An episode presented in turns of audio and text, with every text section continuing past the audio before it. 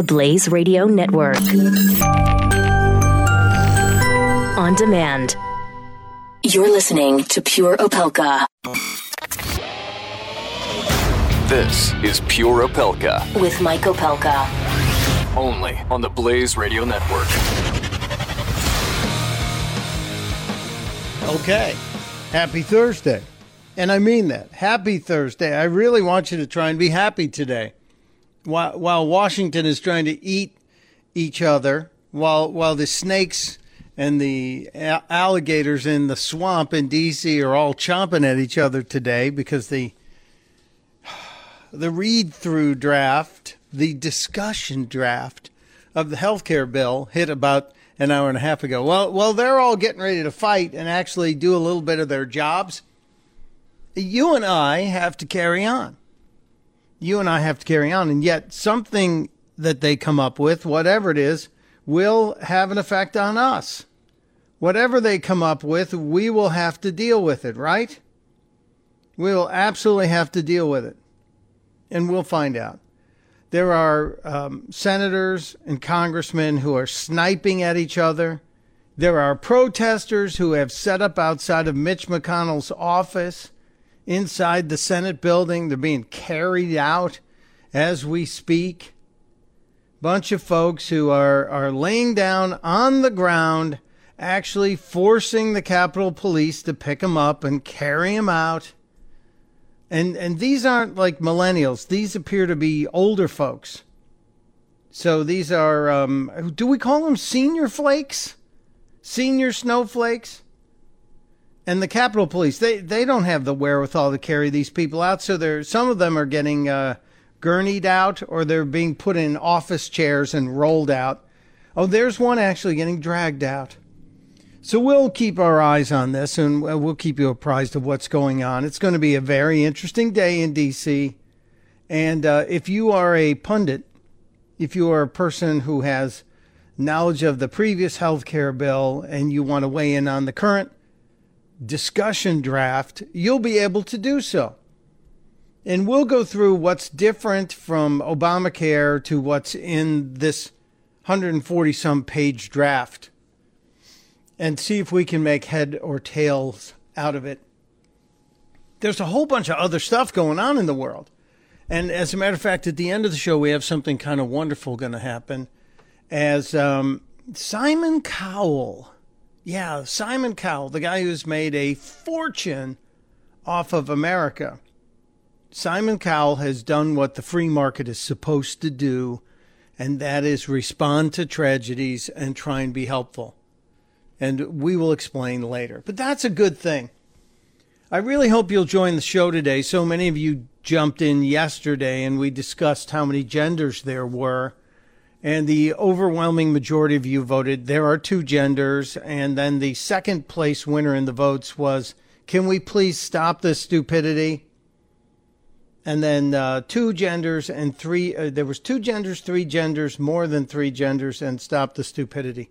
Well, I, have a slight correction to make, and somebody did write to me and say, you know, there are a a bunch of people, a teeny tiny group compared to the overall population, but there are a bunch of people who have some messed up DNA, and they are considered to be a third gender. They are, uh, in the words of Archie Bunker, a little bit of both and not enough of neither.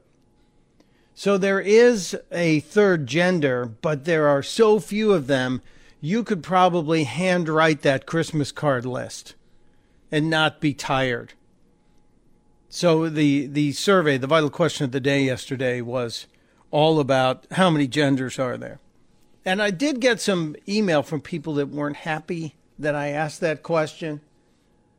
And my only answer to the people that wrote me and and said quite loudly and in some cases profanely, I'm not happy. That was one of the the uh, slug lines on the email. And my first reaction was, which one of the dwarves are you? If you're not happy. But I thought that would be wrong to send back. But if you're listening, uh, you know who you are. You absolutely know who you are. We will, we will, like I said, we'll get into the healthcare uh, discussion draft that's out there. because this has got Democrats actually forgetting about Russia for just a few minutes. And they're they're actually now focused because this would kill Obama's legacy. If this bill comes together and makes it makes it out of the Senate to the president's desk, if if the reconciliation with the House works and gets to the president's desk, this would effectively kill Obamacare and Obama's legacy would be absolutely buried. And you know Barack Obama is right now getting hourly updates from people on what this is. And if it gets any closer to actually having a vote, which we understand would happen next Thursday, a week from today, based on the timing, because the House and the Senate want to take that vacation. They want that Independence Day break, just like you do. But um, I think they've given themselves a little wiggle room to maybe have it happen on next Friday. So not tomorrow, but it could happen as early as next Thursday, a week from today, or Friday. So we shall see. Much, much, much coming down the pike. The big story, of course, will will be that story. And I always wonder when they put out a bill like this if John Conyers uh, will say something like he said back in uh, 2009. I, I love these members that get up and say, read the bill. What good is reading the bill if it's a thousand pages and, and you don't have uh, two days and two lawyers to find out what it means after you read the bill? Isn't it great how many ridiculous members of Congress we have? Isn't it great we actually have uh, one person who's still in charge, actually, Nancy Pelosi, the woman who told us you got you gotta have to pass it before you can find out what's in it. And John Conyers, the guy who's saying, wait a minute, I actually have to read a bill and I only have two lawyers and two days to get through it? I'm so sorry for you. Look at you, mister. So the 141 pages, these people have endless clerks. Conyers, please give me a break. Anybody, if anybody says anything like that about this bill, we have to give them a break and just send them home. That's the break I want to give them. Send them home. All right, corrections cleared up. I have I have uh, various ways I can go here we can go to uh, we can go to last night's pep rally that the president held, which I thought was pretty interesting in Iowa. Uh, we can go to the update on the man arrested for stabbing our cop in the terror attack. Yes, that's what I'm calling it. I know it's being investigated as terror. We can talk about General Mattis. Uh, I do happen to have a really interesting story that I need to tee up and share with you there there is a story breaking out of out of Delaware actually because this this information comes from some digging I have done. Do you know anybody who's in in the National Guard? I'm sure many in this audience might be in the National Guard or know someone who's in the National Guard most of the times when the guardsmen and guardswomen, the people who are in the guard, do their training, they do it in these two week bursts. Uh, unless, of course, you're Sean Spicer. Remember, he was supposed to be gone for two weeks and he was gone for three days. And then he came sprinting back because he thought his job was on the line.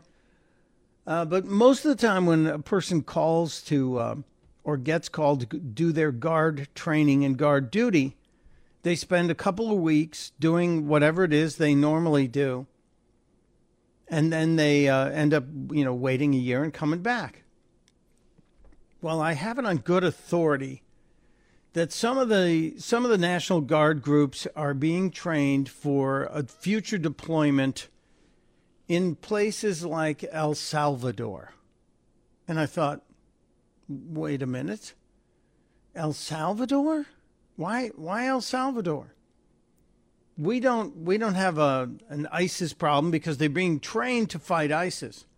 They're being trained in places like uh, well, let's just say there's a section in Massachusetts. There's a part of rural, very rural Massachusetts that actually looks like a forward operating base. If you went through the trees and you didn't know how far to go deep into this wooded area, you you got through all of the the trees and you would get to the area that has the uh, FOB forward operating base set up in it. You would think you're in Afghanistan. That's how much they have set this up to be a realistic training facility.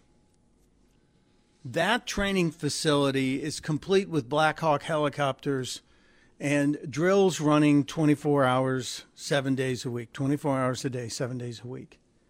And of course, the, the guard deployments that will be going in to help relieve some of our troops that are in theater right now will be, will be in the Middle East. Some of them will be in Afghanistan or Iraq and we don't yet know how deep our involvement in Syria may become. But I'm now hearing that some of these guard troops will be going to El Salvador because of a connection that is being discovered between ISIS and MS-13. Anybody a little bit nervous? Yeah. We know about MS-13. But there is now um, training going on here in the States it involves many of our men and women who are in the National Guard who will be going through their two week training with the potential for deployment. If they are deployed, they will more than likely be going to El Salvador because we believe, or we apparently believe, that ISIS and El Salvador are linking up to bring their terror here to America. We already know that El Salvador uh, and MS 13 have bases here in the United States. Donald Trump has talked about MS 13 as, as being a problem. And we've known for years, and the, although the Obama administration looked the other way, MS 13 has been allowed to set up camp in many parts of America. They're bad guys, they're ruthless, they're very, very very conniving and very difficult people to deal with. And if they hook up with ISIS because it's mutually beneficial to both of them, then we have a situation. So let's just hope, let's just hope that this government is willing to go in, and I'm sure we have to be in touch with the government of El Salvador, willing to go in and do whatever it takes to devastate MS 13 at its source we know immigration has been working pretty solidly to remove or to move ISIS, uh, to, to remove uh, MS 13 groups out of the country. But are they doing enough? Is it moving quickly enough?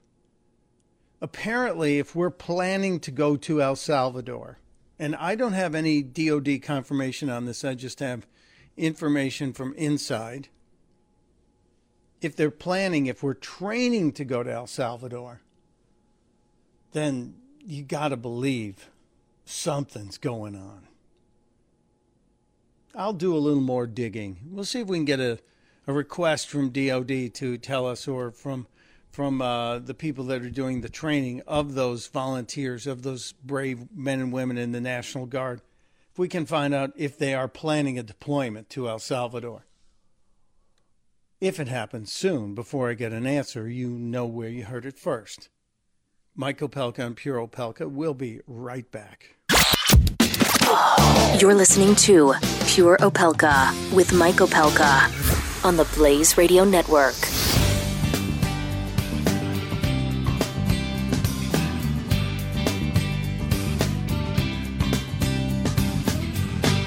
Individuals and businesses with tax problems, listen carefully. If you owe over $10,000 in back taxes or have unfiled tax returns, we can help you take back control. The IRS is the largest and most aggressive collection agency in the world, and they can seize your bank account, garnish your paycheck, close your business, and file criminal charges. Take control of your tax problems now by calling the experts at Tax Mediation Services at 800 600 8192. That's 800 600 8192. 800 600 8192.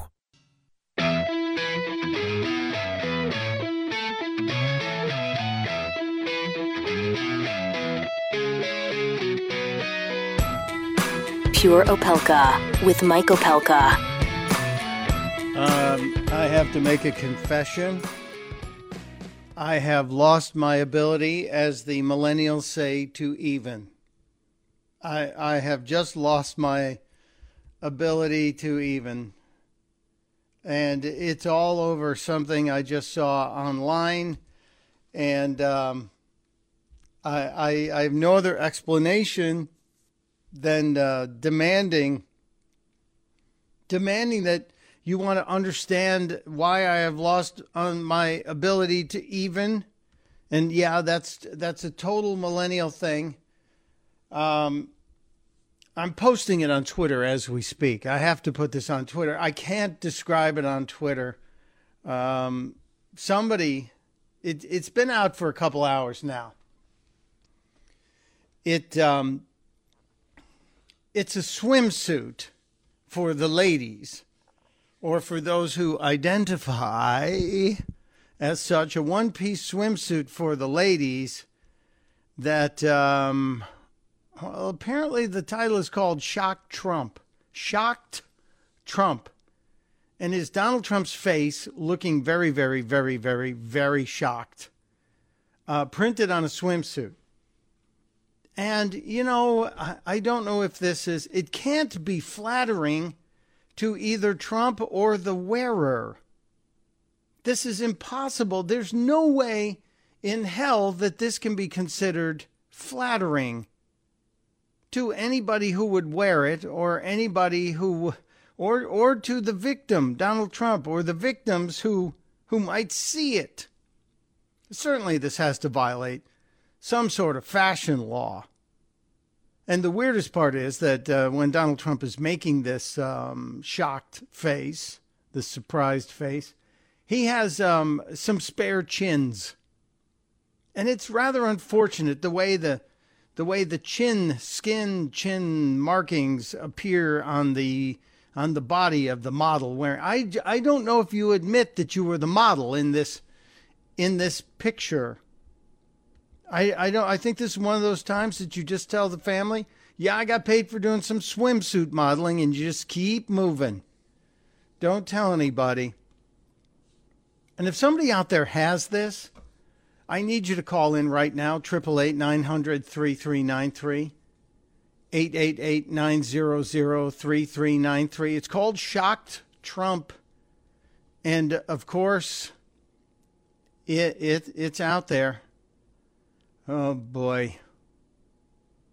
It it might be a sign the world is ending today. This might be the signal that, that we are about to completely lose all control and everything is going to just circle down the drain.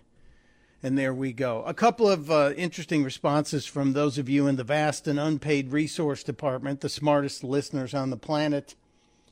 The Duchess of Covfefe, Stacy Rippey, writes, uh, her representative just got yanked for uh, duty for deployment in Somalia. So, uh, representative going off to Somalia, a Tulsa, Tulsa District 25 Representative uh, Bixby Oh, no, I'm sorry. That's the town. Uh, the representative is Newhouse, representing District 25, including Tulsa, Bixby, Broken Arrow, and Jenks, Oklahoma, headed to Somalia.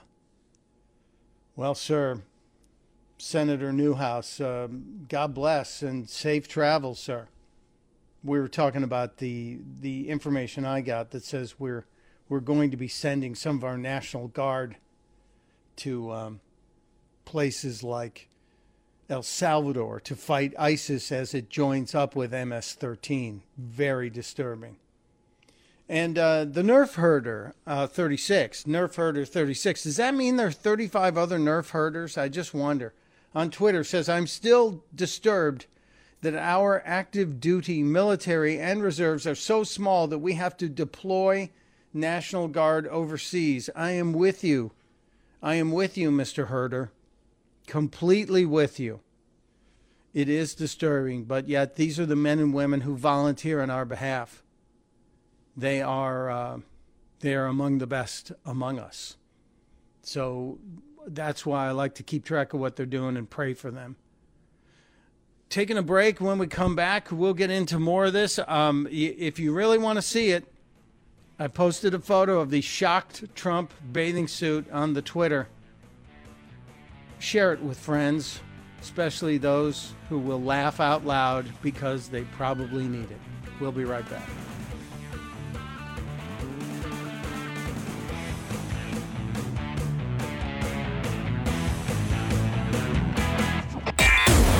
You're listening to Pure Opelka with Mike Opelka on the Blaze Radio Network.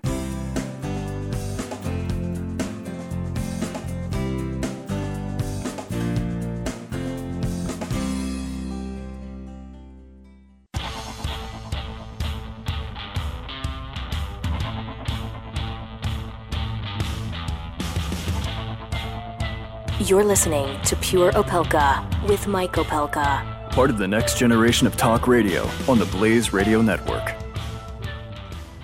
If you haven't heard any angry rhetoric out of Democrats for a week or two, then today's your opportunity. You'll be able to turn on virtually any news channel you wish, whether it's liberal, conservative, or whatever, and pretty much hear Nancy Pelosi and Chuck Schumer and uh, Dick Durbin, just about anybody, going off on the 140 pages, 142 pages from uh, our, our friends in the um, in the Republican Party who put out their discussion copy. This is a draft known as a discussion draft of the health care bill that they would like to have a discussion they would like to have a discussion with uh, both um, members of the House and the Senate. Well, mostly members of the Senate. This will first go to the Senate. They'll have discussion. They'll have proposals for uh, different amendments, and and then they'll go on to uh, a little bit more time of debating it, and then there will be a vote. Of course, Chucky Schumer and Dick Durbin are very upset that they weren't included, that they weren't invited to the party. But then again, they're probably having flashbacks that this is what they said would happen to them once they were out of power back in 2009 when they really did not include the Republicans in the Affordable Care Act discussions. And when they were told you, you really need to include Republicans because one day you'll be out of power and there'll be a, a bill that you will want to be a part of. And and uh, oh, don't be stupid. We'll never be out of power. We have a 60 votes in the Senate. Oh, oh, wait. Look. So we'll try and give you a little bit of what's what's in the bill and what's not in the bill. What's in the House bill versus the Senate bill. One of the big things that uh, most of us were uh, disturbed about from Obamacare was that individual mandate that required most Americans to have health insurance or pay a fine. And this was also going to force expansion of the IRS, and they were going to be suddenly this uh, enforcement arm. And remember, we had all of the all of the questions about why is the IRS buying so many bullets? Why are all these government agencies uh, basically arming up. Well, the individual mandate from the from Obamacare, it uh, it it kind of was in the House bill, but not in the House bill. In the House bill, the the um, the individual mandate becomes uh, sort of a, a premium charge. So if you purchase a new plan after you've let your coverage lapse, the insurance companies can hit you with a 30% premium surcharge. And each individual state would then choose to have this this penalty uh, bigger or worse. It, it's about incentivizing healthy people to stay insured. In the current Senate draft, the individual mandate is totally eliminated, nothing replacing it. No incentive for people to get insurance. The employer mandate is the other thing. There's a whole lot of mandates. These are governments mandating things happen. The employer mandate required bigger companies to have affordable coverage offered to their employees. In both the House and the Senate drafts on this bill, the House bill that passed, that is eliminated completely. And then the other one that's often talked about is um, the young adults being able to stay in their parents' health insurance plan until they are 26 years old. Um, a lot of people have talked about that. Apparently, based on what we can figure out, and granted, this bill just kind of leaked out or it was just posted a little bit before the show. But those those are staying in there, those provisions. So young adults, no matter what you're saying, it, it, this bill, as Chuck Schumer's going to call it, mean, and he's quoting Donald Trump. They're going to keep saying mean, mean, mean, mean, mean. No matter what you hear, this the employer mandate, which actually could help uh, people who have been stuck in 29 hour week jobs, maybe get more hours at work, maybe young adults are allowed to stay on their parents' health care coverage, and uh, there's a couple of difference of opinion on the individual mandate. So we'll we'll get into that. Now, paying for the coverage is interesting. Affordable Care Act has tax credits that are based on income and age and location, geography, and um, they benefit lower income people, moderate income people, because you were supposed to be able to buy through these marketplaces, these exchanges. And in the House bill, they had tax credits that were based on age or related to age, not necessarily tied to income. The amount would not increase when premiums increased, however, and people living in the higher cost areas wouldn't receive any any extra money. So there was no no real uh, relationship to actual cost of living based on where you are in the House bill. In the Senate bill, the tax credits, like Obamacare, would primarily be based on age, income, and geography. But they would be made to uh, cover a, a, a thinner plan, as it were. And people needed to have lower income than uh, the Obamacare levels of income were. So you had to be worse off financially in the Senate bill.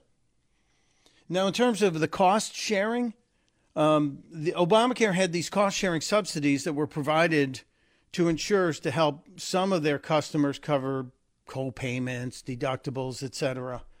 In the House bill, these are over in three years. In 2020, they're done. And Trump could actually, based on executive action, he could cut those off earlier. In the Senate bill, they also end in 2020 and Trump could also. So that's pretty much the same on those cost sharing subsidies. In uh, in the category of pre existing conditions, that's also another big thing that the Democrats are, are hooting and hollering about, saying, what about pre existing conditions? Because this was a hot button for many people, many voters. In, in the Obamacare, insurance companies could not increase premiums or deny coverage to anybody based on a pre existing condition under the House bill, the states could allow insurers to increase somebody's premiums based on pre existing conditions if they had a lapse in their coverage. So, in other words, if you let your coverage die and then you went to get coverage, you, you could get an increased premium because you had a pre existing condition.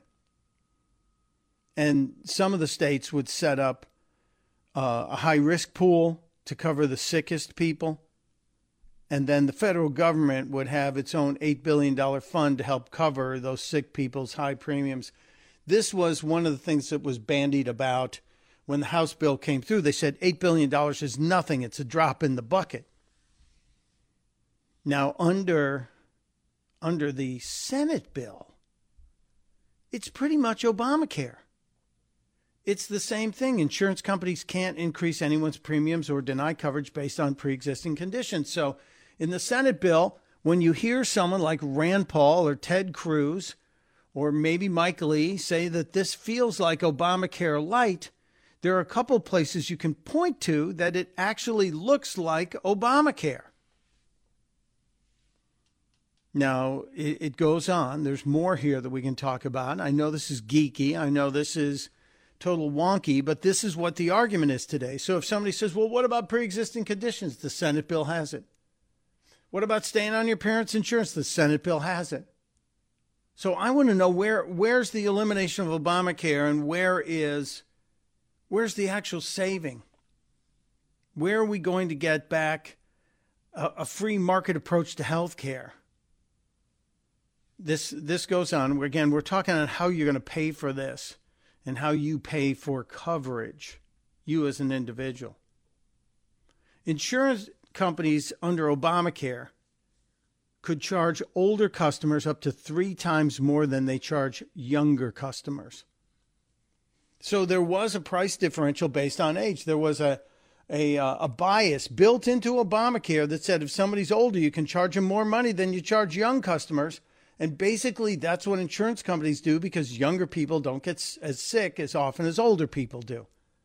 That's just basic uh, actuarial accounting. I think that's the right term. Under the House bill, however, insurance companies would be allowed to charge older customers up to five times more than charge younger customers.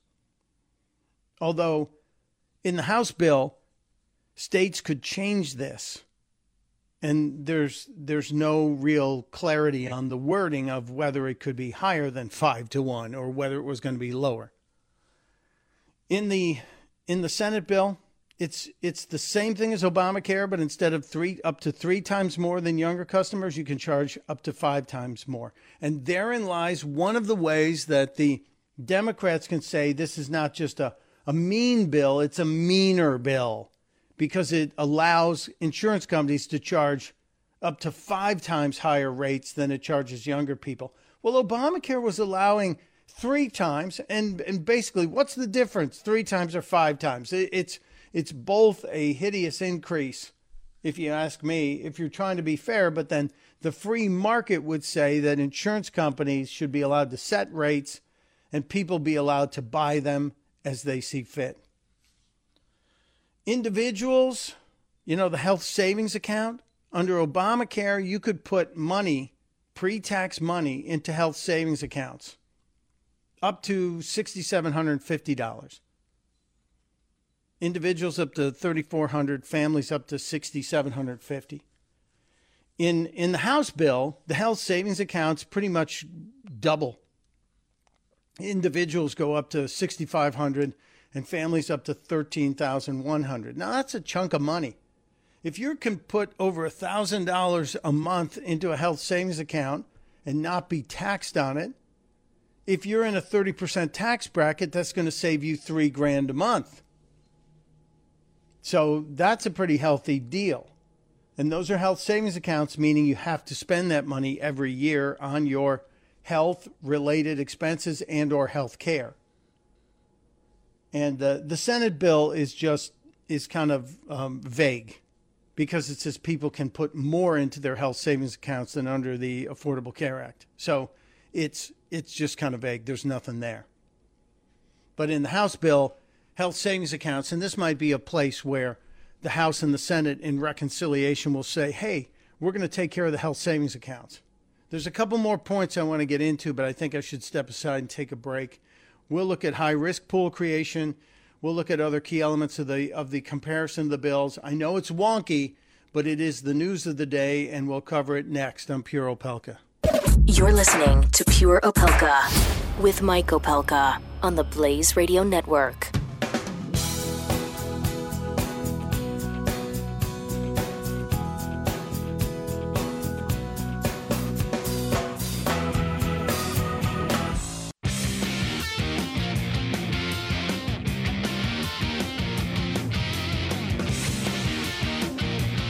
You're listening to Pure Opelka with Mike Opelka on the Blaze Radio Network.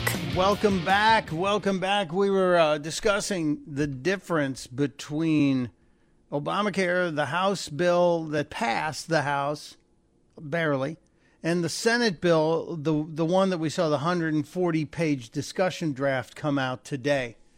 And uh, I got to the point of a couple of different things here in, in the bill. There's only a couple things left in terms of Medicaid, the states are able to expand Medicaid to cover people making more than the poverty line, up to 138% on Obamacare. And then the federal government would cover a, a giant outsized portion of those costs. In, in the House bill, the states would not be able to expand Medicaid after this year. And states that do expand it by the deadline, the federal government will pay a smaller portion, so they would cut it for people who sign up after 2019. In um, in the Senate bill that just came out, states that expand Medicaid, the federal government would pay again a smaller portion. Another talking point that the Democrats will use, saying it's the mean bill. Any other critical elements here? Um, under the Obamacare, they have this essential health benefits clause. Well, uh, in the House bill, the states can change and decide what's in the essential health benefits area, and that's also in the Senate bill. In the um, Obamacare, Planned Parenthood is eligible for Medicaid reimbursements, but federal money cannot fund abortions.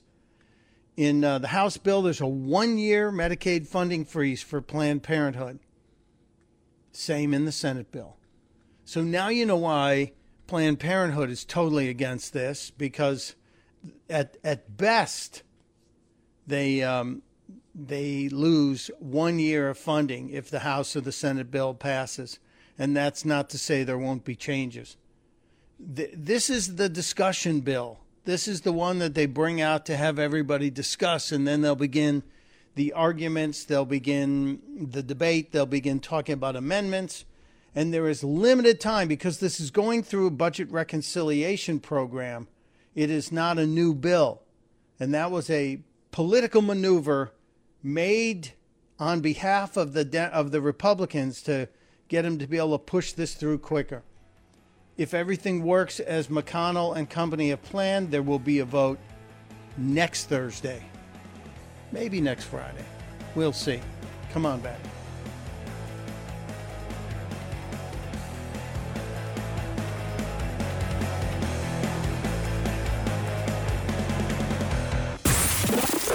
Pure Opelka. With Mike Opelka on the Blaze Radio Network.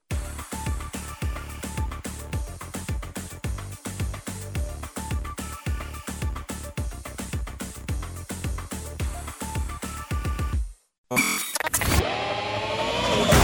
This is Pure Opelka. With Mike Opelka. Only on the Blaze Radio Network.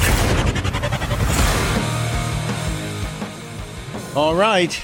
Second hour, Pure Opelka. There's some big stuff going on. Uh, some real interesting stuff going on, as a matter of fact. And it involves some of it involves the White House, but I have to I have to get into this this story. I heard about this yesterday afternoon. I don't know if you know who the comedian Ron White is. He's a funny guy, one of those kind of rednecky comics, but he is very dry and hilarious.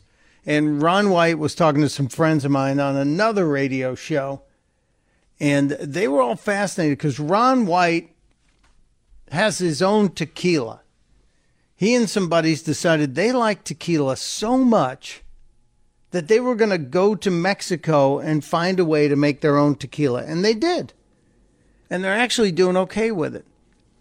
I'm not a big tequila drinker. I, I understand the people who drink it. I understand the people who do the shots of tequila. And I understand the people who sip tequila. I just don't have a giant tequila craving in my makeup. But that's fine. You know, that's why there's all those different flavors of ice cream, too. But in the course of talking about his tequila and how how difficult it was or easy it was to deal with the country of Mexico in making your product there and then shipping it around the world, Mr. White was talking about the fact that that George Clooney and Rande Gerber, two famous folks, Rande Gerber married to Cindy Crawford, yes, George Clooney married to Amal. Now they have twins, I think. But Clooney and Gerber started their own tequila company in 2013, Casamigos Tequila. And Clooney was saying we went into the business of making tequila on a very small batch level to make it for our friends. They just wanted to make kind of vanity tequila. And uh, it caught on, and because of the power of celebrity in this country, uh, George Clooney's tequila and Rande Gerber's tequila did well, and it, it went public. And yesterday, the the liquor giant Diageo, a gigantic company that owns all kinds of beverages, uh, adult beverages that many of us have consumed, bought George Clooney's company for well, the the number in the paper is a billion dollars, but if you break it down, it's essentially seven hundred million dollars now with the chance to cash in on another 300 million down the road. And I'm sure there'll be no no telethon for George Clooney. Clooney's take on this, his walk away from this deal is 233 million. I don't think he needs to make movies anymore, does he? Or maybe he only need and, and as if that's working. The way they treated George Clooney. George Clooney nets 233 million dollars for selling his tequila company that he started with Cindy Crawford's husband, Rande Gerber. Uh, four years, less than four years after they started it. Now, the, the secret here, or the answer here, is chase what you love. If you want to, if you want to find a business that you can do and you can get behind, it's really hard to start a business. It's especially if it's your own business and it's your money and it's your sweat equity that's going into it. So you might as well love what you do. You might as well be totally enamored of it or else it's going to the tough days are going to drive you out. It's going to stink on ice. So Clooney and his buddies were into tequila. They made tequila. People liked the tequila. They ended up getting a lot of attention. Now, yes, being named George Clooney doesn't hurt. With your business partner being married to uh, Cindy Crawford doesn't hurt either. But they still parlayed what they loved into a successful business that ultimately became something that someone else wanted to purchase and it was bought and the, the all the headlines say Clooney sells his tequila business for what is it uh, a billion dollars, but it's not really a billion dollars. It's it's 700 million. I know. What are we fighting over? With an incentive clause to elevate it to another 300 million. Good deal for George Clooney. Good for you, George Clooney. Very, very good for you. We were talking in the first hour, a majority of the first hour we discussed the release of the of the discussion draft of the health care bill out of the uh, Senate. And there are a lot of people talking about it. I think we gave you a pretty good overview on it. You're going to see more and more and more, and, and the next week you're going to be sick of it. But when it's done, then we'll either go forward on it or Obamacare will go away forever or it will be the law of the land. I don't know. Uh, and yes, uh, yes, I also posted the picture of the shocked Donald Trump swimsuit. That if you want to see it, you have to go to my Twitter account. If you're getting ready to have lunch, if you need an appetite suppressant, this might be a good time to go there. Some other news that's come out of Twitter today. Do you follow Donald Trump? Do you follow the real Donald J. Trump on Twitter? And do you follow the POTUS account as well? Uh, just uh, earlier today, not too long ago, Donald Trump posted on his real Donald Trump Twitter account with all of the recent reported electronic surveillance, intercepts, unmasking, and illegal leaking of information. I have no idea whether there are tapes or recordings of my conversations with James Comey, but I did not make and do not have any such recordings. All right, there you go. And now CNN and MSNBC are going to spend the next day or two questioning why the president even posted that hint that there might be. Because remember, he said James Comey better hope there are no tapes, and tapes was in quotes, air quotes here I'm using.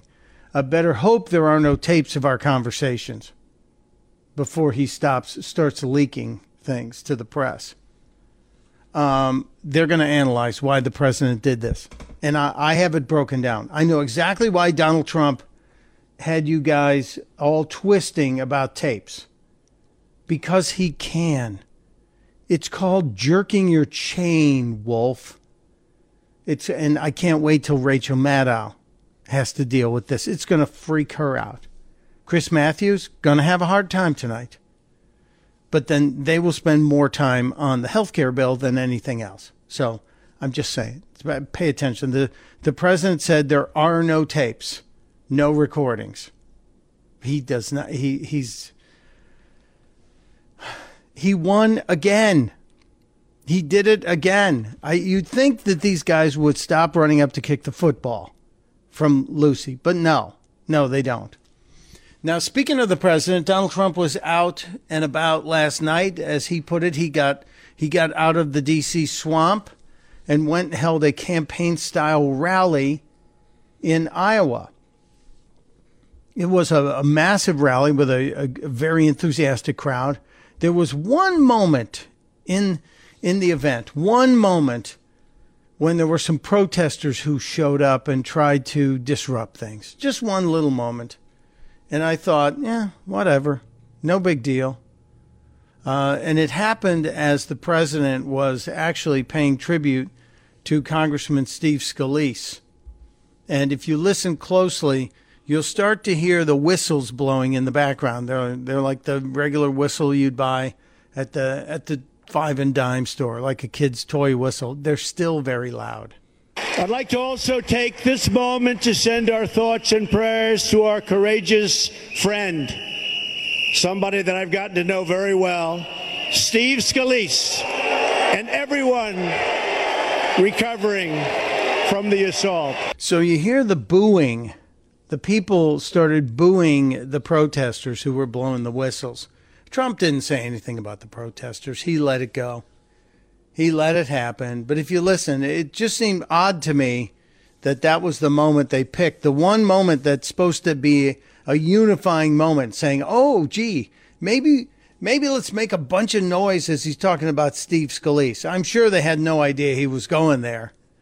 And as they were all lined up with their little whistles, ready to make noise and interrupt, the president was trying to pay tribute to a guy who's still fighting.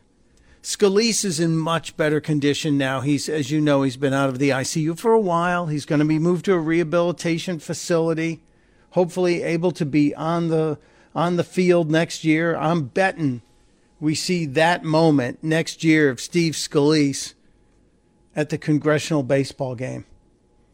Um, I, I'm going to step sidestep the rest of the Trump rally for a minute because we need to pay tribute and say, good move, Bono.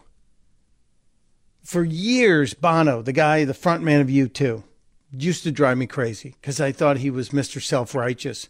He was Mr. Sacrosanct. He was going to be the guy to tell everybody what to do.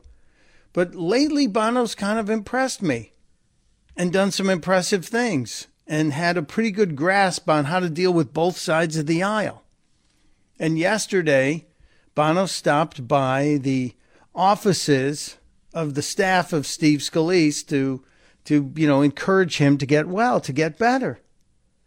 And um, then at a show in the area, he actually made mention of it to the audience. Hold on a little Titus Willis.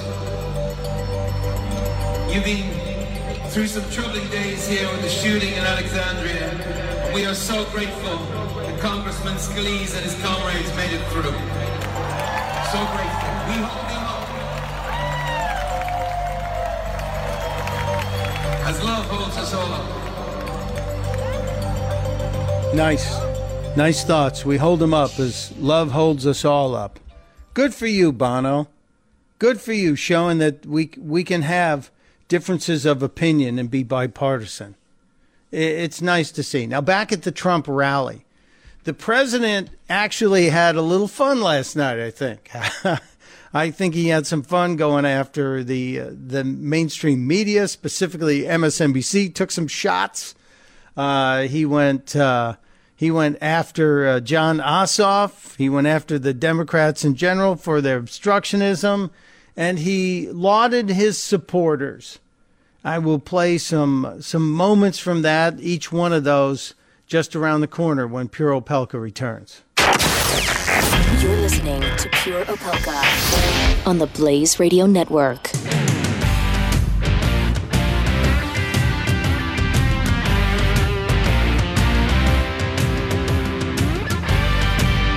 Individuals and businesses with tax problems, listen carefully. If you owe over $10,000 in back taxes or have unfiled tax returns, we can help you take back control. The IRS is the largest and most aggressive collection agency in the world, and they can seize your bank account, garnish your paycheck, close your business, and file criminal charges. Take control of your tax problems now by calling the experts at Tax Mediation Services at 800 600 8192. That's 800 600 8192. 800 600 8192.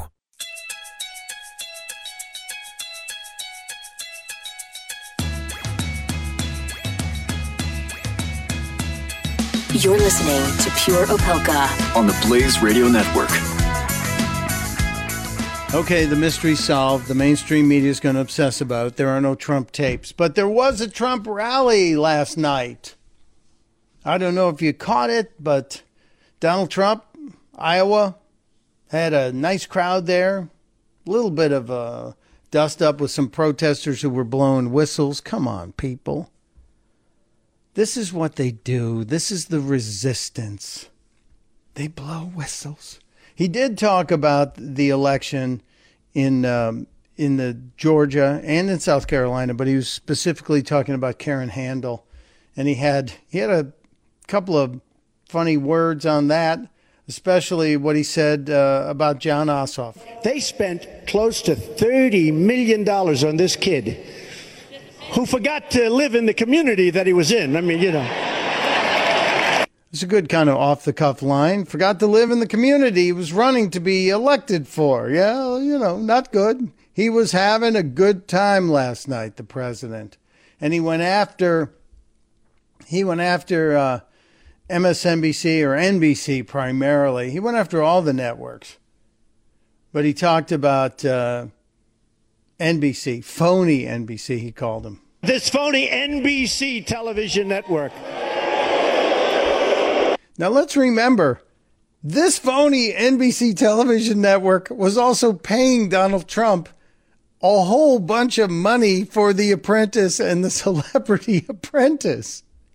Were those phony checks then, sir? You know, I know you're having some fun zinging the news division but you were part of that family. You cashed those checks from that phony NBC. It does strike me funny. I'm sorry if I'm laughing, but it makes me laugh when I hear stuff like this. Uh, all right, I'll, I'll let him continue. We'll cue it up again. You can hear him have fun. This phony NBC television network. They actually had one of the people say, you know, it was a little rainy last night. Maybe that was the difference in Karen's race. Can you believe that? But but they had these beautiful studios.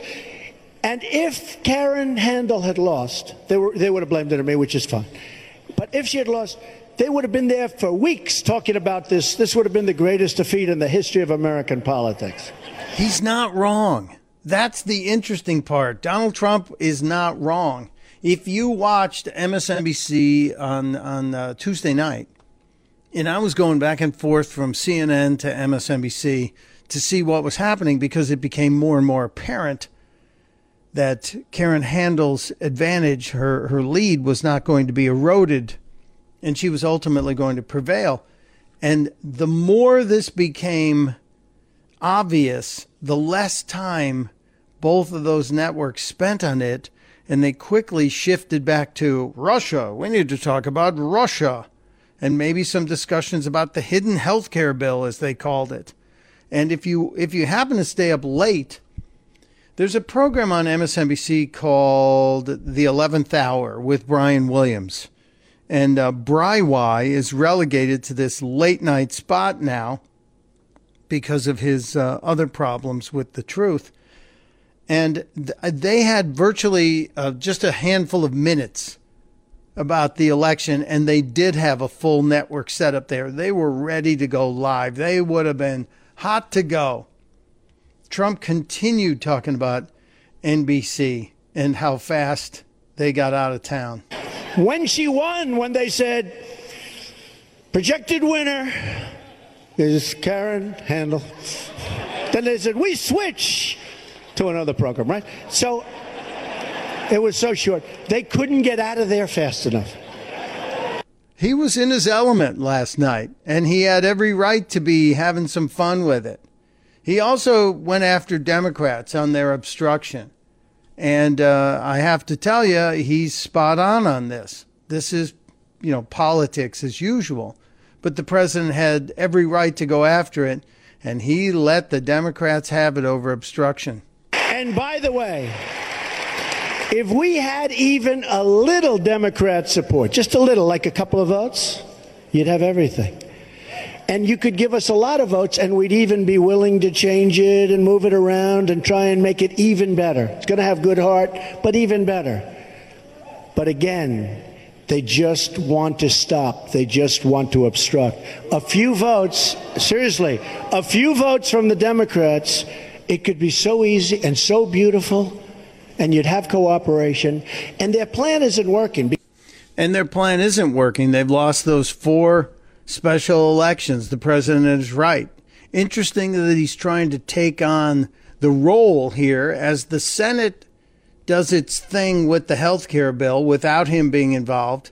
The president is trying to take on the role of being the hands across the aisle guy. If they would just work with us, we would make it so much better for all of you. Then I loved what the president said about his supporters last night. He talked about the strength of all the individual Trump supporters, and they were eating it up too.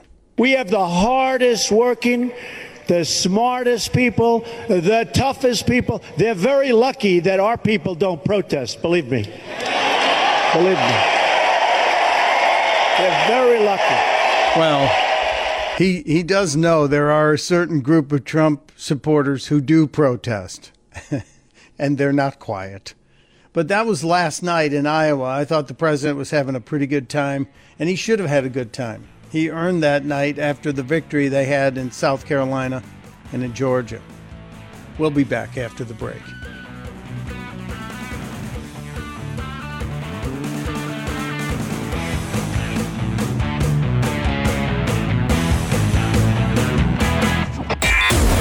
You're listening to Pure Opelka with Mike Opelka on the Blaze Radio Network.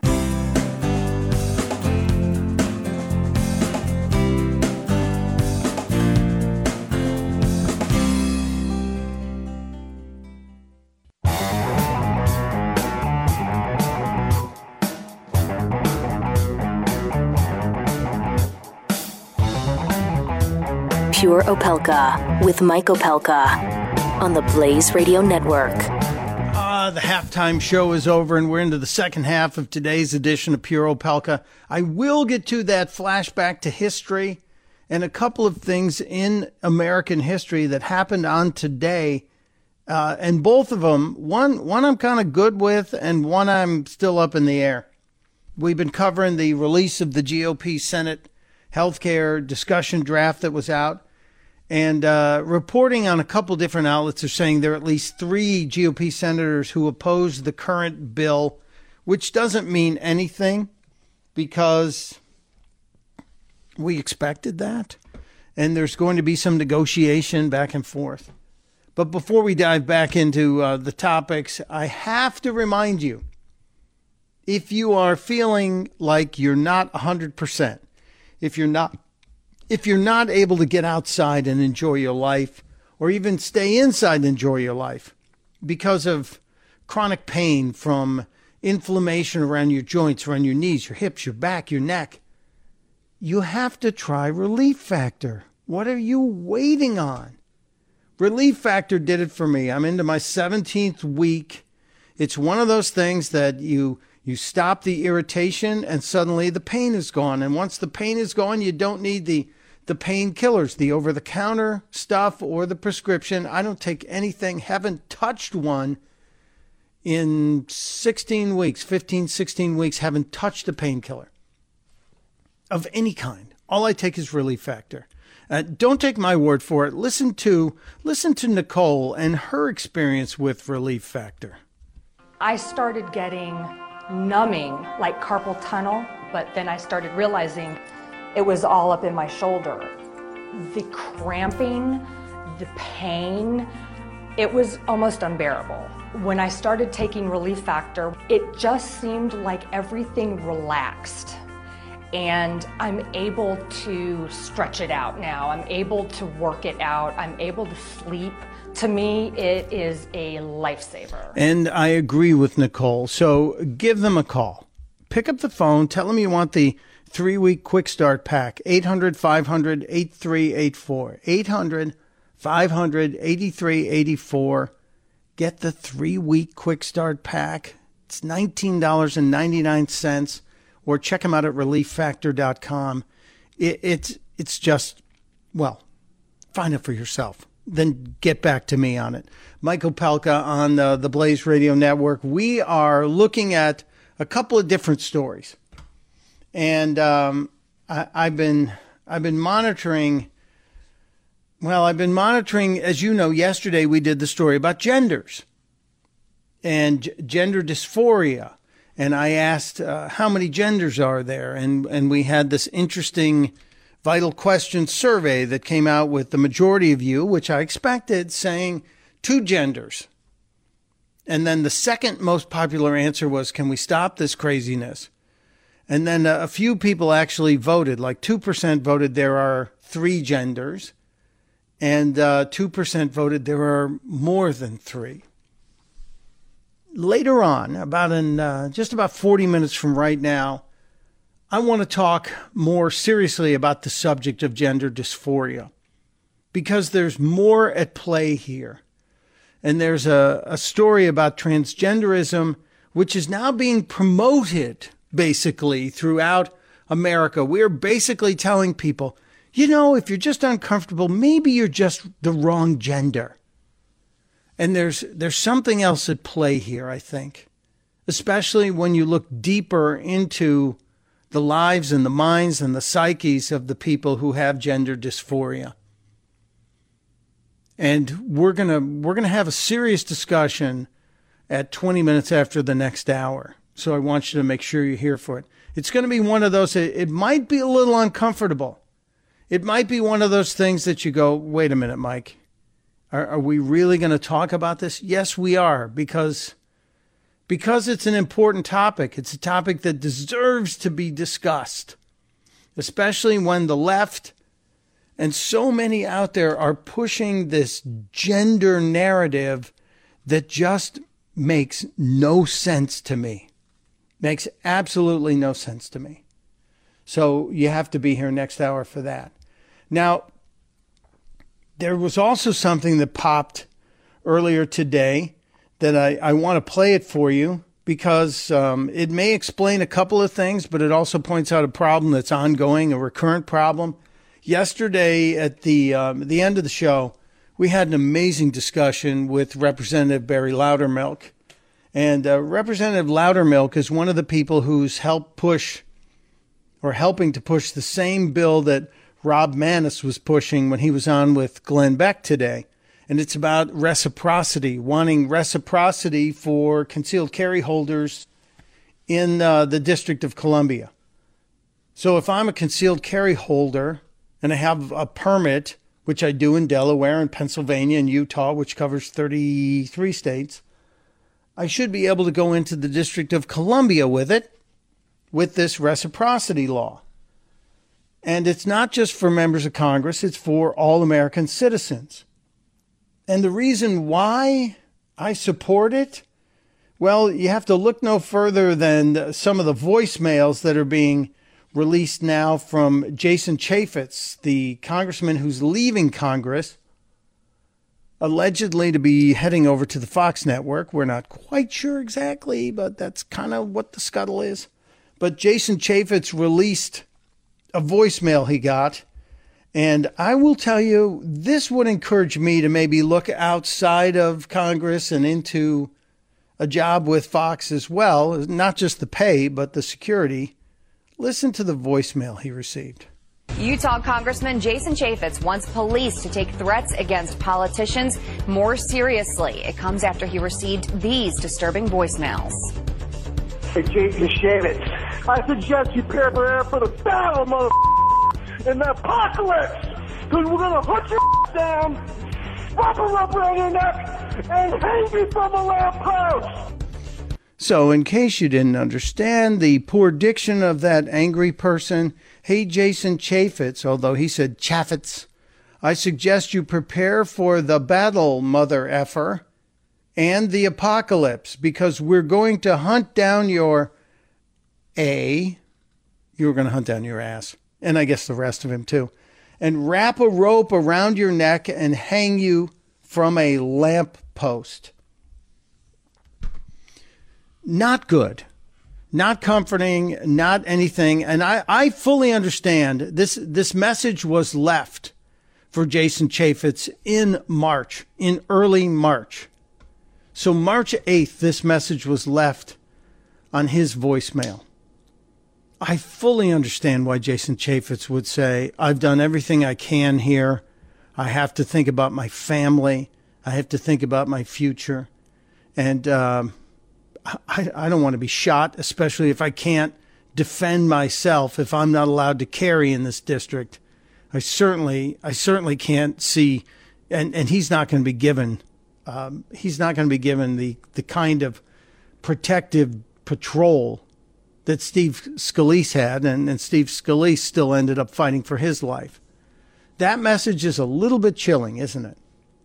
Just a little bit chilling.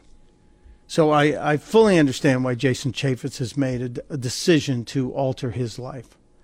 Yesterday, there was also something that, that gave me chills and uh, something that also explained a whole lot from last year. Uh, we still have to get into the, the latest on North Korea and uh, General Mattis. We have to also give you an update on the Michigan airport story. And uh, there was a hearing yesterday and with Jason Chaffetz stepping aside from his role in Congress, Trey Gowdy has stepped into that role of leading the uh, the hearings, that's doing the investigation into uh, DHS and the Russians and and why DHS didn't get a hold of the servers. Jeh Johnson, Obama's uh, director of Homeland Security, was on the hot seat yesterday and he said some really uh, troubling things. And we'll get into that. Plus, uh, plus we will talk about Trey Gowdy's responses to what Jeh Johnson said, and we'll take care of that just around the corner when Pure Opelka returns. Pure Opelka with Mike Opelka on the Blaze Radio Network.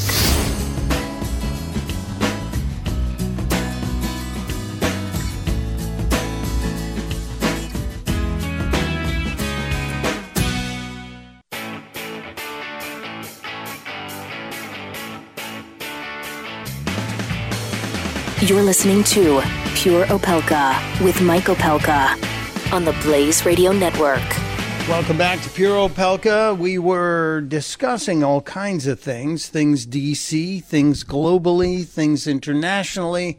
And uh, I wanted to get to what happened yesterday when Homeland Security was being quizzed by Trey Gowdy and the, the House committee investigating the alleged collusion with the Russians. And uh, Jeh Johnson was up there, but prior to that, there was another member of the DHS staff that was talking about the attempts to break into our computer systems by Russian hackers, the computer systems that worked or tied to the election. And uh, this was one of the things that kind of got everybody's attention. Are we prepared today to say publicly how many states were targeted? We, as of right now, we have evidence of 21 states or election-related systems in 21 states that were targeted. But in no case were actual vote tallies altered in any way, shape, or form. That is correct. Interesting, right?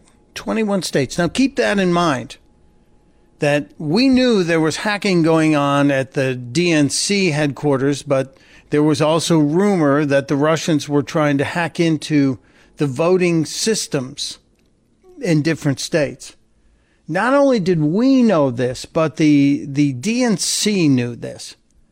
The Debbie Wasserman Schultz led DNC was aware of this.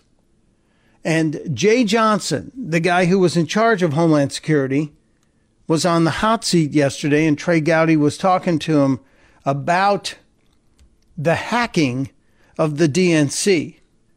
And in the course of talking about the hacking, Johnson made a couple of really alarming statements about why or why didn't the DNC get help to try and A, stop the hacking, patch the servers, block the uh, ill, ill, uh, the, well, the, the bad actors from trying to get inside.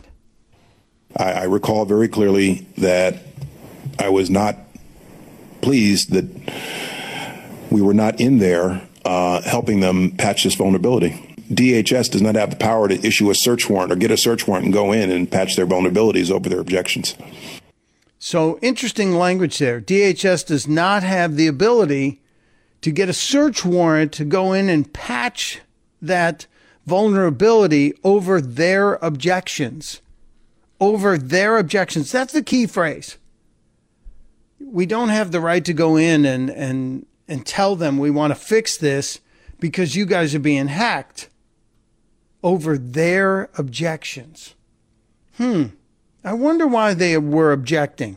No, we don't we got this, don't worry about it. But you're getting all your stuff is getting hacked. They've got all your information. The Russians are doing this and they're leaking it. Well, th- that's okay. We got this. We're good.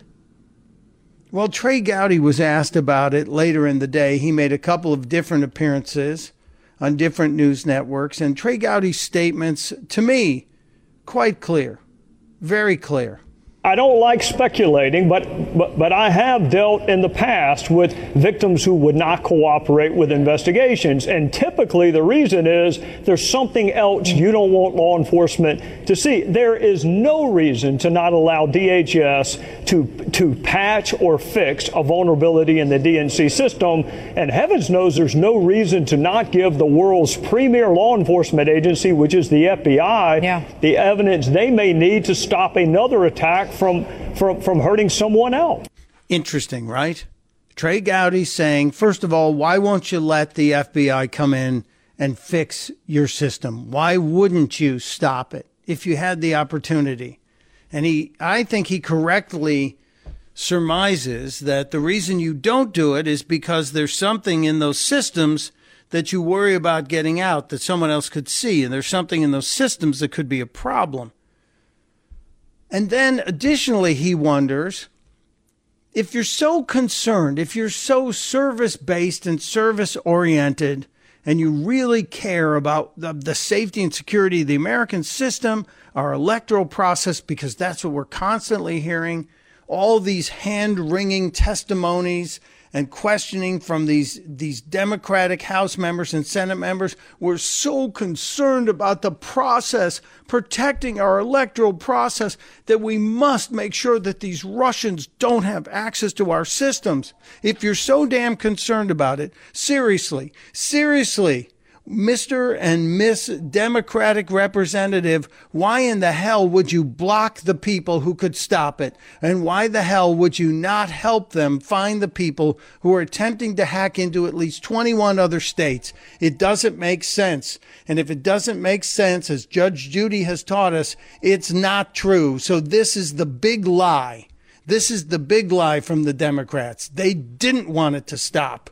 They didn't want to let them in. Why?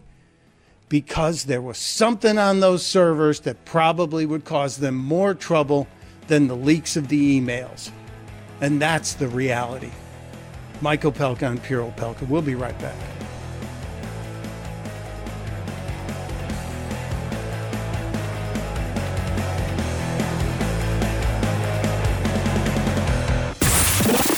Pure Opelka. With Mike Opelka on the Blaze Radio Network. Podcasts that relate to your life. The Blaze Radio Network. On demand. You're listening to Pure Opelka. This is Pure Opelka. With Mike Opelka. Only on the Blaze Radio Network. All right, third hour, Pure Opelka, Welcome to the program. You know the number, 888-900-3393, 888-900-3393. I didn't work up a vital question of the day today. I was looking at doing something about the voting age. And the reason I was looking at doing something about the voting age is because today, if we if we do our take a look back in history thing, today is rich in history today has a whole bunch of stuff, important stuff in history. For example, on June 22nd in 1870, the United States Department of Justice was created. So we didn't have that for you know pretty much the first 100 years of the country. In 1970, President Richard Nixon signed the amendment 26th, I believe it is, lowering the voting age in America to 18. It had been 21. If you wanted to elect a president, you had to be 21 years old. And I, I think this is this is one of those things that I've questioned. Now the voting age, like I said, it had been 21 years old. But Vietnam seemed to change a lot of things in this country. The Vietnam War, which was sending thousands of young men overseas to fight in the rice paddies of Vietnam, and many of them coming home in body bags, many of them coming home disfigured, many of them coming home shell shocked from battle with, we didn't know it was PTSD at the time. Thousands. If you've ever seen The Wall in Washington, D.C., you understand. The Vietnam War, I was a young guy and we had kids who neighbors who went over and never came back. We had gold star families in the neighborhood. And so many of the young people said, "Hey, what the hell? These these people are sending us to war and we have no say in in them keeping their jobs." And I think a lot of that sparked this interest in in lowering the voting age from 21 to 18. And it also created a brand new demographic for politicians to have to deal with an 18 to 20 year old category, a growing category, as baby boomers had kids that were now coming of age. Now, you were old enough to go and die for your country, but before Nixon signed that amendment into law, you, you couldn't decide, you couldn't vote. You could buy a car, you could buy a house, you were considered an adult, but you couldn't. You were of your majority, but you couldn't vote to see who the president would be. So that happened on this day. But that's one that I, I was going to ask should the voting age be raised? And you know there would be a war in the streets if we tried to say 21. But then again, we've redefined adulthood now as 26 years old by the healthcare standards. And Obamacare plus the House bill and the draft of the new Senate bill all keep adulthood in terms of health care at 26 years old. So it's an interesting question. When does adulthood begin? And I'm not going to use that millennial phrase, adulting. But there's another question here or another moment of history here that's worth taking a look at, that's worth remembering. It's a, it's a moment that I think forever changed America for the good. And you never, almost never hear me talk about something great that was done under FDR. You'll almost never hear me mention FDR and then say something glowing about the administration Why? Because there was very little about the FDR administration that I can find uh, happiness with. And it was on June 22nd in, um, in 1944 that FDR signed what's known as the GI Bill. And I, I think this is probably one of the things that seriously altered America's future for the better. And here's the deal if you were to look at America at that time, we we did not make college a priority for most young men and women. As a matter of fact, uh, leading up to well, well, let's say in 1939, 160,000 Americans graduated from college. And then, in the midst of the war and the, the soldiers coming back from the war, we realized that we had a problem with these veterans who didn't have the jobs, they didn't have the support, they did not have the education. And so the Servicemen's Readjustment Act, officially titled, also known as the GI Bill, was signed in 1944. And what it did, because they were worried about the, the Great Depression coming back, us having another one, what the GI Bill did was provide money, support for many veterans. It helped them with unemployment compensation.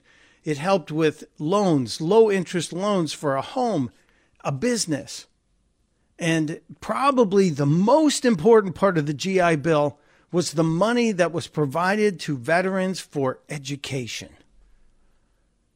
giving veterans money to go to school. And it also offered living expenses. It paid for books and supplies and equipment. We put a priority on higher education. We put a priority on college for, for the young men who had just fought to keep the world free. Okay, so let's go back to 1939 when 160,000 Americans graduated from college. In 1944, just five years later, the bill is signed, the GI Bill is signed, encouraging veterans to go to school, get a college education, chase, chase a higher education and maybe an American dream. Just a few years later, just three years later, in 1947, veterans made up half, 50% of college enrollment. And then three years after that, in 1950, just six years after the GI Bill, in 1950, a half a million Americans graduated from college.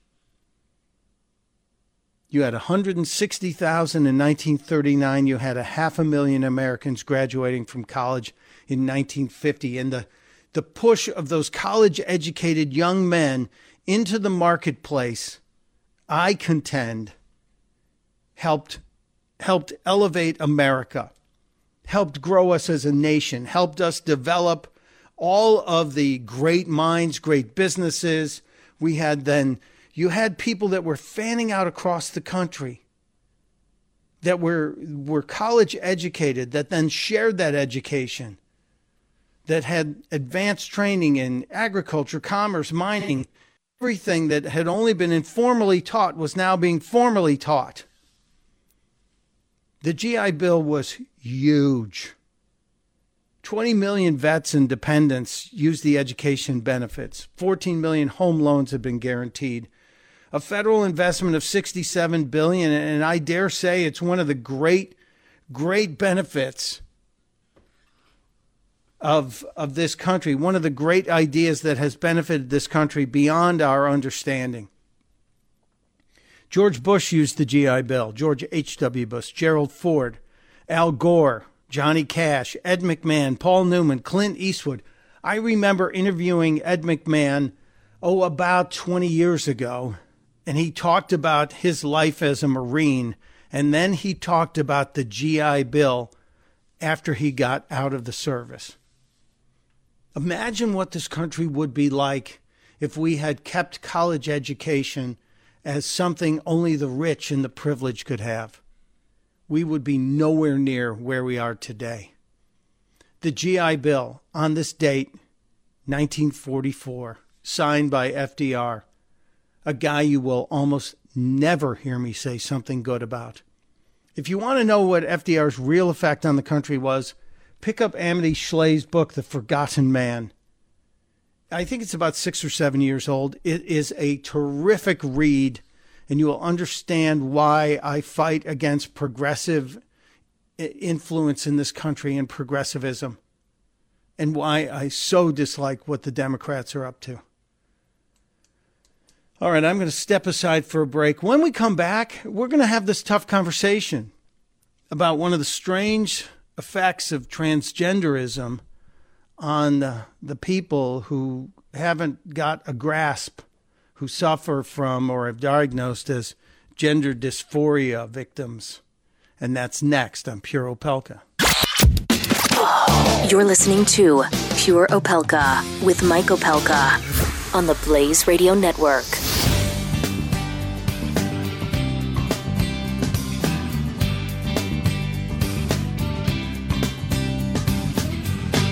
Individuals and businesses with tax problems, listen carefully. If you owe over $10,000 in back taxes or have unfiled tax returns, we can help you take back control. The IRS is the largest and most aggressive collection agency in the world, and they can seize your bank account, garnish your paycheck, close your business, and file criminal charges. Take control of your tax problems now by calling the experts at Tax Mediation Services at 800 600 8192. That's 800 600 8192. 800 600 8192.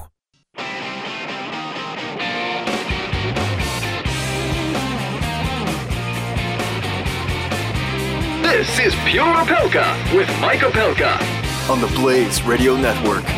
Welcome back to Pure Opelka. A tough time, tough subject, tough, honest subject that we have to talk about. And I think it's okay for us to approach uncomfortable subjects on this show because you guys are smart enough. You guys are solid. You, you are adults. I'm not going to say we're being adulting here because that would be using a millennial term and I'd have to give myself a timeout for being creepy. But yesterday we approached the subject of gender and how many genders there are. And I got a note from somebody that said, well, you know, the Army says they recognize 10 genders. And I was like screaming, no. And I recognized two. And then I recognized that there is a, uh, a teeny tiny group of people who are born with both genders and they are very unfortunate in their lot in life, but I don't think that means the whole world is going to identify uh, as all these different fluctuating genders. And I get, I laugh when people ask me, what's your PGP? What's your preferred gender pronoun? Because it just seems silly. Because God didn't give us, well, it's a different discussion. But yesterday's vital question about how many genders there are then triggered this this interest in some stories about uh, gender dysphoria, one of which appears on thestream.org, written by Liberty McArtor. And uh, Liberty is a staff writer at the Stream. You can see her stuff on thestream.org. She came out of the radio world at a, at a place I've actually done some work, WMAL, Washington's Mall, as they call it. And the subject in this, uh, the, the headline in this story is quote, they're not fine. Why surgery doesn't help people with gender dysphoria. And this this is a really interesting and and I'm I'm telling you it's painful as well. This is a painful story because it deals with it deals with suicide. And if you've ever known a family that has had a suicide affected, you know what it does. So um, I'm going to welcome Liberty to the show. We've never talked before, but I'm I'm very happy you had time for us today. Hello, Liberty. Hi, Mike. Thanks so much for having me on today. I'm I'm glad you're here. You are only the second Liberty I have met in my life.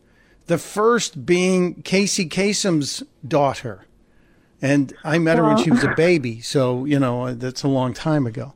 But um, I uh, I think the name is getting more popular, so I'd like to say I started that trend, but you know, who knows?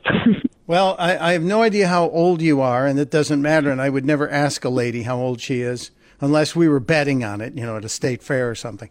But uh, uh, th- there is a Liberty uh, who was Casey, who is Casey Kasem's daughter. Casey's not with us anymore. But this story that you've written about about the the trouble, the emotional trouble, and and some of the problems that are affecting the transgender community, the people that are gender dysphoric, is really disturbing, and and the the suicide rate is astounding. Uh, where and how did this hit you? Um, yeah, so the suicide rate among transgender people or people who identify as transgender is 40%. And um, there are a couple different studies that confirm this figure, but most recently uh, there was a U.S. transgender survey, it was the largest survey um, concerning gender identity in America, and that was in 2015. Um, and so I spoke with Walt Heyer, who is somebody who used to identify as a transgender woman, and um, he reversed after his transition to go back to his birth gender. And so I spoke with him, and he has done a lot of studying, you know, in addition to his own personal experience, um, just, you know, regarding all the kind of the deeper issues there. And it turns out that in addition to a 40% suicide attempt rate among transgender people, there is a 60% rate of uh, mental disorders and more than one mental disorder within the the same person. And those are largely going undiagnosed. And instead, people are just told, change your sex through surgery. And it's not getting at the deeper issues that these people have. So, interestingly, you bring up that that's 40% of the, the uh, people who have gender dysphoria are, are suicidal. Is that, is that the correct way to phrase that? Yes, uh, the the transgender survey from 2015 found that 40% of respondents had attempted suicide, and then a, a 2014 study um, from the American Foundation for Suicide Prevention found that it was in the early or you know low 40% ballpark as well among um, people that identified as transgender, as far as having committed suicide or attempted suicide. Now, to give everybody listening some clarity on that, suicide rates in America, that, that 40% number, or if it tickles higher, that's double. That's more than double of the highest suicide rate in America, which in 2015, these are government numbers, uh, that 19.6% among adults between 45 and 64 years of age, 19.6. Second highest rate was 19.4 in those who are 84 and older. And it, it's younger in, in lower and middle aged and older adults as well. But the suicide rate among 15 to 24 year olds, 12.5%. And I'm imagining many of these folks in this sample, the discussion we're having about uh, people with gender dysphoria, and saying that that they're given this. Um, I think the term that was in your story was false hope, about changing genders, uh, the the numbers hitting over over 40%. And these people are probably not seniors. These are probably young people and young adults. So it's it looks to be more than triple the normal number. So that's astounding. Right. And, you know, the scary thing is um, more and more young people are starting to identify as transgender or question their gender identity. And I actually um, reported on this back in April. And a, an Australian psychologist was talking about this issue and how so many young kids, even in elementary and middle school, are falsely identifying themselves as, you know, transgender because um, of social contagion or just a lot of other issues that have also been confirmed in studies um, that show, you know, how many people are, are identifying this way now. Um, and this is despite the fact that, you know, you have these high suicide rates. And in the United States, you've had kids as young as 13 years old started on hormone treatments. And then, you know, five years later, when they're 18, some states even younger, they can get a surgery to alter their body forever. Um, but the information about this unhappiness and even the suicide attempts has actually been out since the 70s. You had um, a Dr. Charles Ihlenfeld who spent years giving hormone treatments to people who identified as transgender, and eventually he stopped and went into uh, psychiatry after treating over 500 people because he said these people are unhappy. Um, you know, there's a high suicide rate among them, and this isn't fixing the problem. There are deeper issues. So he actually went into a completely different field to help address. Well, hang on. Liberty. Hang on one second. I'm up against a hard break. I'd like you to hang on. I want to continue this discussion with uh, the Stream.org's uh, Liberty McArtor, and we're talking about the suicide rate among people with gender dysphoria.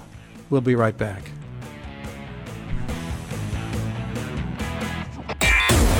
You're listening to Pure Opelka with Mike Opelka on the Blaze Radio Network.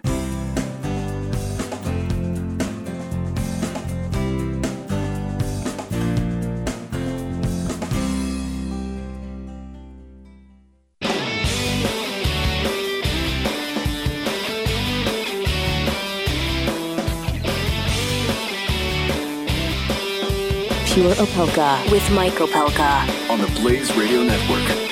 Welcome back to Pure Opelka. Yeah, we've been covering the fact that the GOP has put out its uh, draft copy of the health care pitch from the Senate, and there currently are four GOP senators who oppose it. Rand Paul being the most specific on it, saying uh, we're not really getting rid of Obamacare. This is Obamacare light, and the the discussion on this will continue for a week but we're having a serious discussion here. It's a follow up to yesterday's vital question about how many genders there are.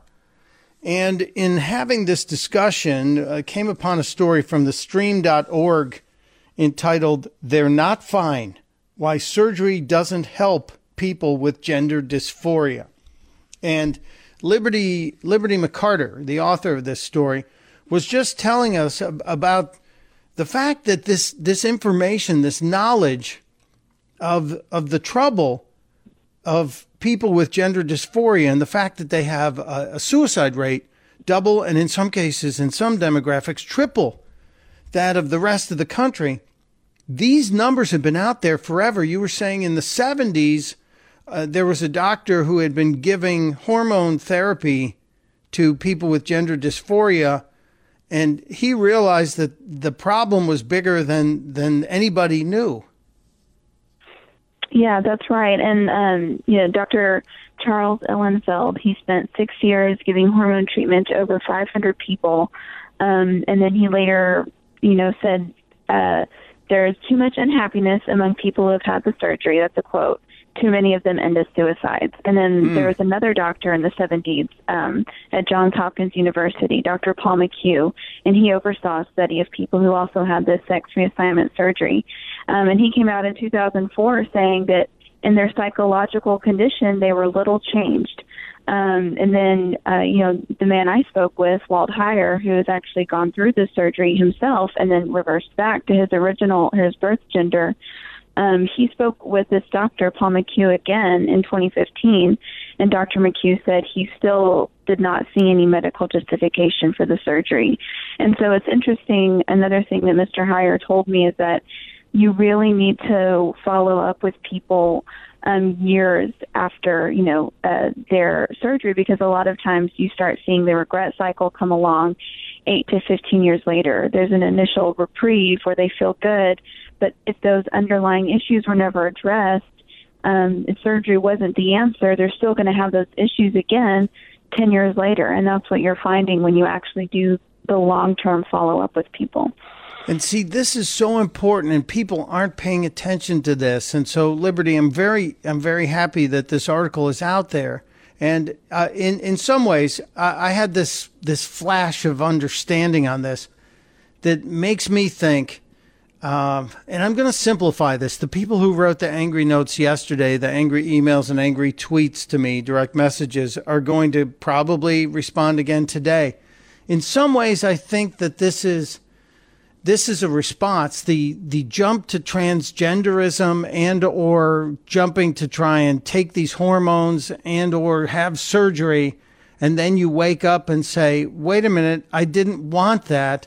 It's like the person who makes an impulse purchase after winning the lottery and buys all these cars and all these homes and then realizes all that stuff doesn't change who you are inside. All that stuff didn't fix your feelings of emptiness or your lack of satisfaction in your life. And it only serves to point it out even more so. And I know it's a simplification, but am I wrong? Are we kind of on the same level here?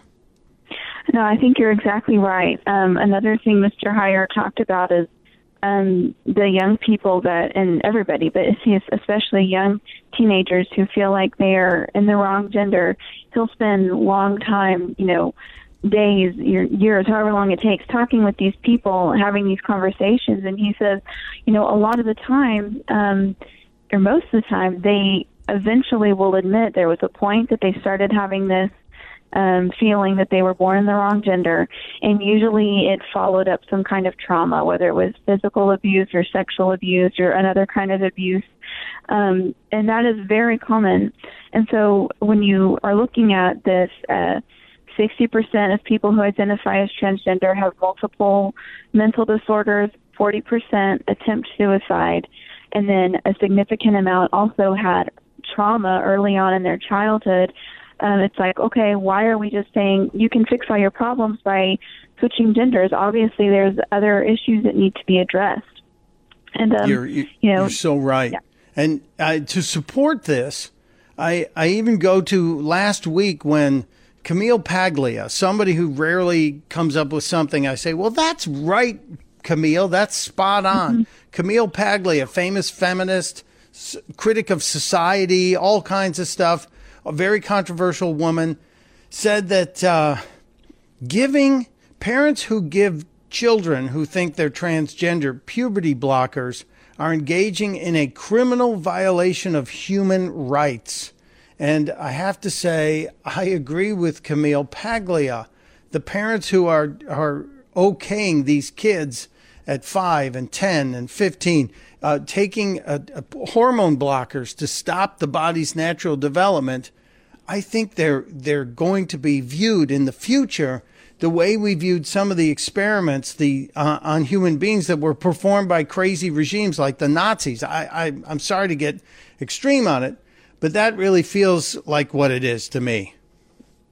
I think that's true, and and, and it's important to note um, because it's a, such a touchy and controversial issue people who are speaking out against this are not transphobic. I mean, some people, you know, there are always people that are not nice, but in general, I think you're having a lot of pushback because you see these suicide rates and uh, these mental disorders going untreated, and you have children and teenagers who are permanently changing and damaging their bodies.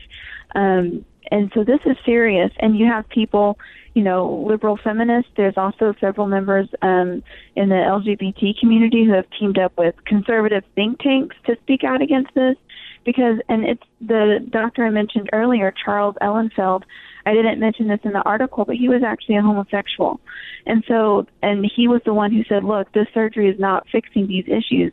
So there are people on all ends of the political spectrum speaking out because people are being harmed.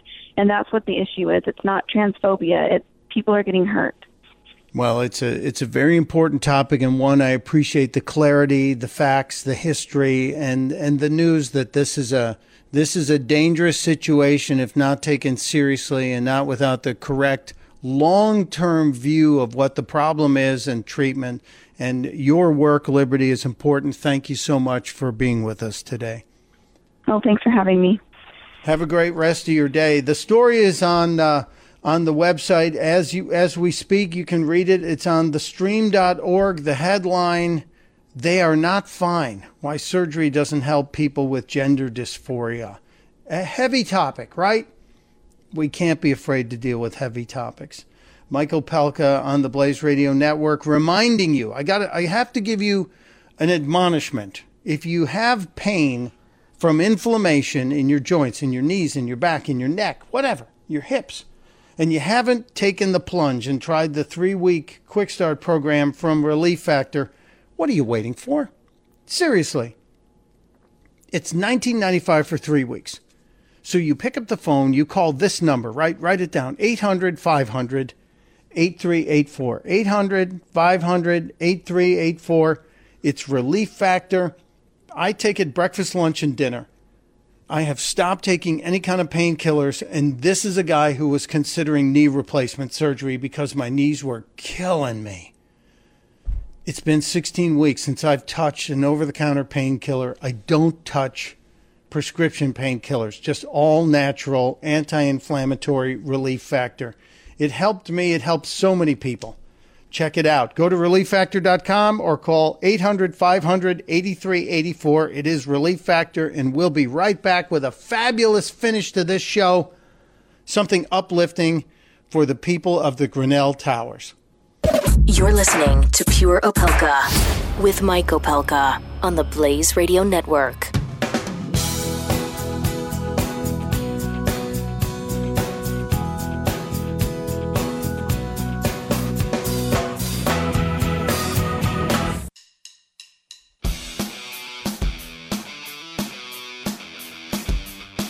Pure Opelka with Mike Opelka. Welcome back. We've got uh, just a little bit of business to take care of before we get to this uh, great song that's going to help the people from the Grenfell Tower. Um, it, it's uh, 36 years ago today. Something wild happened at Wimbledon with an American. John McEnroe hit a ball that was called out, and McEnroe had one of the legendary temper tantrums of, of all time. I don't know if you remember him yelling on the court with his headband. You can't be serious, man. You cannot be serious. That ball was on the line. Chalk flew up. It was clearly in. It was clearly in. Chalk flew up. One of the great temper tantrums of all time by an American at Wimbledon. Yes, I'm a little tennis centric, but I appreciate it. And speaking of London, the Wimbledon Championships are July 3rd through the 16th. Still don't know if we're going. We're hoping, we're crossing our fingers. Maybe we'll be there this year, and if not, next year. But uh, London is still doing a little bit of recovery over the horrific fire that happened at the Grenfell Tower. And you've heard me rant and rave about the uh, Labour Party, Jeremy Corbyn, saying he wants to confiscate empty homes and give them to the people who are homeless. And yes, he said that. And he's also uh, helped push the purchase of luxury apartments to be given permanently to some of these people. It's uh, it's disturbing. And when he started to get traction on that topic, I thought this was really interesting. Simon Cowell, yes, that's Simon Cowell, the guy from American Idol. Simon Cowell stepped up and said, "Hold on a second uh, we need to do something, something really, um, really innovative. We need to let the free market help out. So he got the rights to a beautiful song, Bridge Over Troubled Waters. And he has a We Are the World like group singing it. And it just came out today. You can get it on iTunes if you want. It's a beautiful song if you love music and it's doing some good. And I'll tell you what, we've been allowed to play it here to finish the show. So I'm going to shut up. I'll come back at the very end. But I'm going to finish the show with the song that you should get. I got it. It'll help people.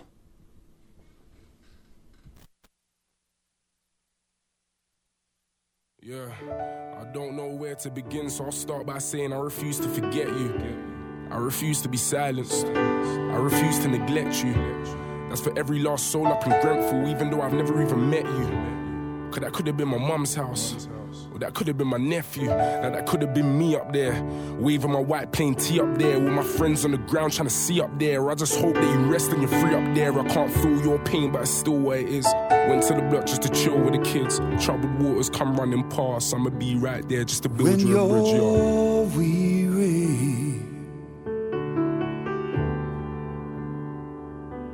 and feeling small. When tears are in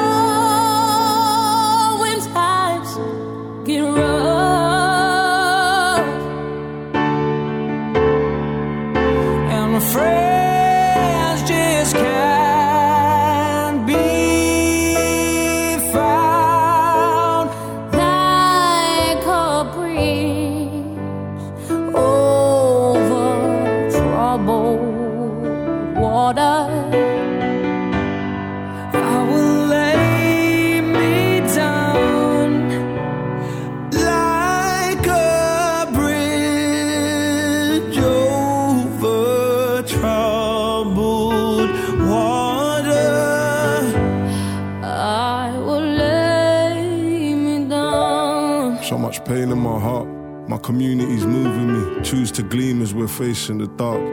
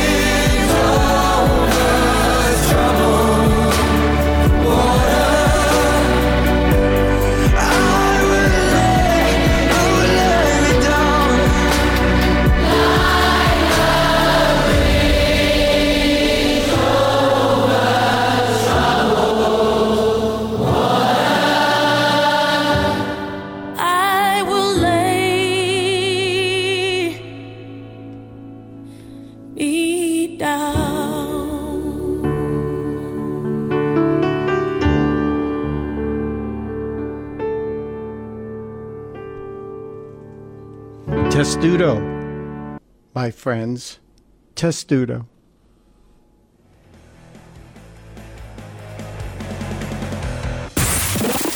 Pure Opelka. With Mike Opelka on the Blaze Radio Network.